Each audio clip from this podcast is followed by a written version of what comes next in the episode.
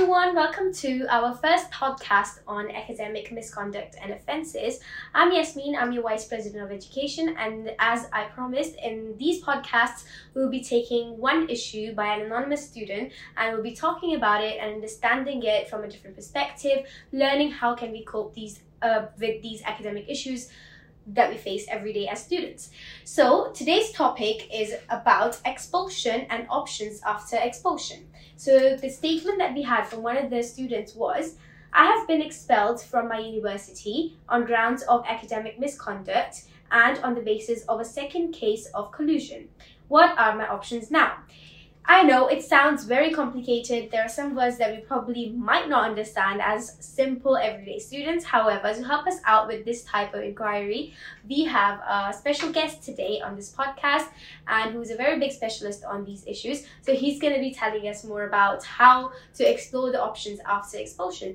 I would like to welcome Adrian from our Aston Students Union team, advice team, who's here to join us and help us understand the situation. Hi, Yesmeen. Thanks for having me.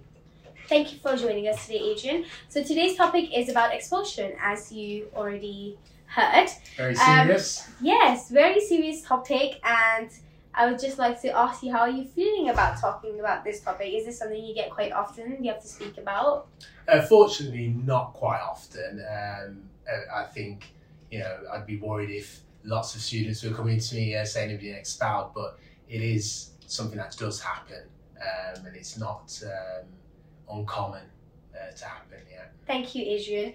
Let's just get straight into it because it's a very short podcast and Adrian is very busy and he doesn't have enough time. He has limited time, so let's get on it. So, the first question I have from this statement is about academic misconduct. Lots of people must be thinking, ooh, big word, academic misconduct. What does it actually mean? What is it? Uh, academic misconduct, in the most basic um, uh, definition, is where a student or well, any action or attempt by a student or group of students to gain an unfair advantage in an assessment. Amazing. I think that's a very clear definition for students to understand. So there are different types of misconduct is what I got from your statement. And the main misconduct that we're talking about in this podcast is collusion. Do you want to tell our listeners a bit more about what collusion is? Uh, yeah, it's more or less where two or more people have worked together without permission uh, to produce uh, either a piece of work um, to submit or uh, work together uh, in an assessment, um, which again may give an unfair advantage um, over others. That's amazing. I've also heard there's two types of collusions. Would you want to explain and elaborate more on that? Yes, uh, probably what I should first start by clarifying is that um, collusion can also be where one student helps another student um, to get an unfair advantage. So if that student shares their work with another student, um, or if they actually help them to complete their assessment when that assessment should be done by themselves, um, you know that is also collusion. But also, I think what you're referring to is where collusion can happen intentionally or unintentionally. Yes. So basically, on purpose or because you didn't know.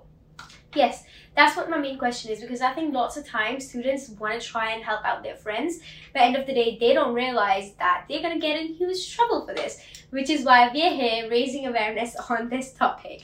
And you've very nicely explained what collusion is. Let's talk about expulsion. First, when I asked you the question that do you have lots of these cases coming in, you mentioned not many, which is a good thing because we don't want our students to be getting expelled from university. However, let's talk about how normal this issue can be because sometimes when students get face this issue and they get expelled, they might feel sh- shame, they might feel guilt. How do you what advice do you give to them when they first come to you and they mention, "Adrian, I've been expelled from university?" Uh, I, I, would say you summed it up very well, uh, Yesmeen. It doesn't happen very often, but what we do find is um, students do come to us very worried, so they don't necessarily initially tell us what's happened um, because, like you said, maybe feeling uh, guilt, shame, things like this. So the first thing to just reassure um, the, the person who wrote in is that they won't be the only person who's been expelled. Uh, people have been expelled before in the past and unfortunately will be expelled in the future. It's um, a relatively small amount usually, but the first thing I would do is encourage them to um, seek advice, usually from the Students' Union Advice Service, just on the basis that um, you know it's non-judgmental um, and we can obviously give advice on it. Now, expulsion, the best way to explain it is it's the most severe penalty that the university can give for an offence or a second offence, um, and uh, it's normally final. So it means that you know the person is no longer allowed to be a student at uh, Aston University. Uh, it's worth pointing out that you know the advice service can give advice on whether that decision can be appealed. But in the event, if we assume in this case that um, the student accepts what had happened and they you know um, accept the penalty, um, then it's really about trying to discuss with the student um, what their desired outcome moving forward is. If it's to continue um, in education, then there is the possibility that they can still apply to other universities, um, either to start a new degree or to potentially continue the degree um, where from which they've been expelled from uh, at the stage that they last completed. So a quick example would be um, if you got expelled in your second year, but you passed all of your first year modules, it might be possible to apply to another university to start from the second year uh, again. And you get to keep those credits from first year.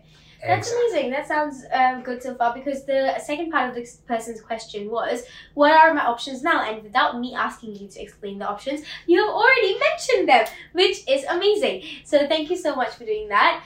Um, let's get into options. First thing you said, if they want to carry on into higher education, they can still do that because they, if that, but that depends on if they can keep the credits from the year before or not. Um, well, they, they, can, you know, there's nothing to stop a student from applying to another university, uh, to clarify. Uh, now, depending on whether they've been allowed by the university to keep their credits um, that they'd earned up until their, their expulsion, um, they could potentially ask the other university if they can start from uh, the year in which they didn't finish. Um, or obviously they could start again or do a different degree. That's the, the first thing. And one of the um, I guess more straightforward ways of, of doing that can be you know through the typical UCAS system or waiting until the clearing period. Yes. Um, because obviously through clearing things can probably happen a lot quicker, and that's probably the stage where universities have gaps to fill um, with regards to um, spaces on their programs of study. Amazing. So from what I'm getting from this is that even if you get expelled, you have you still have a chance at higher education, which is amazing to hear because this student is very concerned and anxious about whether they can still continue their studies in the UK because they are an international student.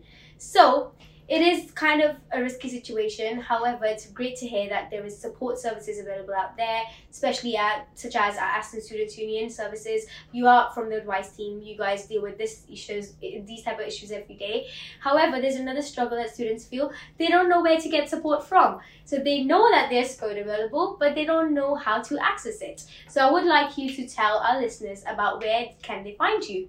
uh, absolutely. So. Um they can find us in Students' Union building on the ground floor. Um, the welcome desk will greet you um, and direct you towards us. We have drop-ins from 10.30 until 12.30 on weekdays. Um, but probably the best way to contact us is by email. Um, and our email address is advice at aston.ac.uk. Um, and, you know, we normally reply to emails within no later than three working days. But we're normally a lot quicker. We normally get back um, normally on the same day or or along those lines. Can they also turn up at the door? Uh, yes, so yeah, we, we have those drop ins, um, and even if they miss the drop in, they can come in and ask to book an appointment with an advisor as well. But appointments can be booked by email um, as well. And of course, they can telephone uh, the service, and our telephone number is 0121 204 4848. That's amazing. Thank you so much, Adrian, for coming out here today, talking about expulsion, talking about collusion, talking about academic misconduct, and also talking about how can students get to you because that's one of the big issues that we face as students. They know that there is support because they keep hearing the words that yes, there is support available, go seek it. But no one's actually telling them where to come and get it from. So you've managed to do that successfully. So thank you so much for joining us today for that. Lastly, I would like you to say a few words and advise our students if they're going through a similar sort of situation. Uh, yeah, I think the first thing is uh, I probably mentioned before, but it's important to talk to somebody and rather than try to deal with it all by yourself, there will be people out there, such as ourselves, and advice service, who can help you map out your future. Um, obviously, you will have to be the one who makes the decisions, but an example would be we've already spoken about the possibility of potentially continuing in higher education. Um, it could be the case if you decide that's not for you. Uh, there's careers and placements um, services that can give advice on um, jobs um, if that's what you want to go into. But there are options, and probably one of the most important things is to try to understand. Um, you know, you can't change the past, but it's important to move forward and try to learn from our mistakes. Yes, there we have it. The advice from the best advice person ever. You Oh, can't change the past, so you have to move on and keep your head up. So thank you so much for joining us in today's session and today's podcast. Hopefully, um, I will be trying to get Adrian back in again and answer more questions from students because we had a lot of students telling us, you know, this is something that you should talk about. This is something you should talk about. So make sure you keep an eye on these podcasts and keep listening because your chance will come and we will end up discussing one of your topics too. Thank you again, Adrian, and hopefully I'll see you all in the next one. Happy to help, Yesmeen. Thank you.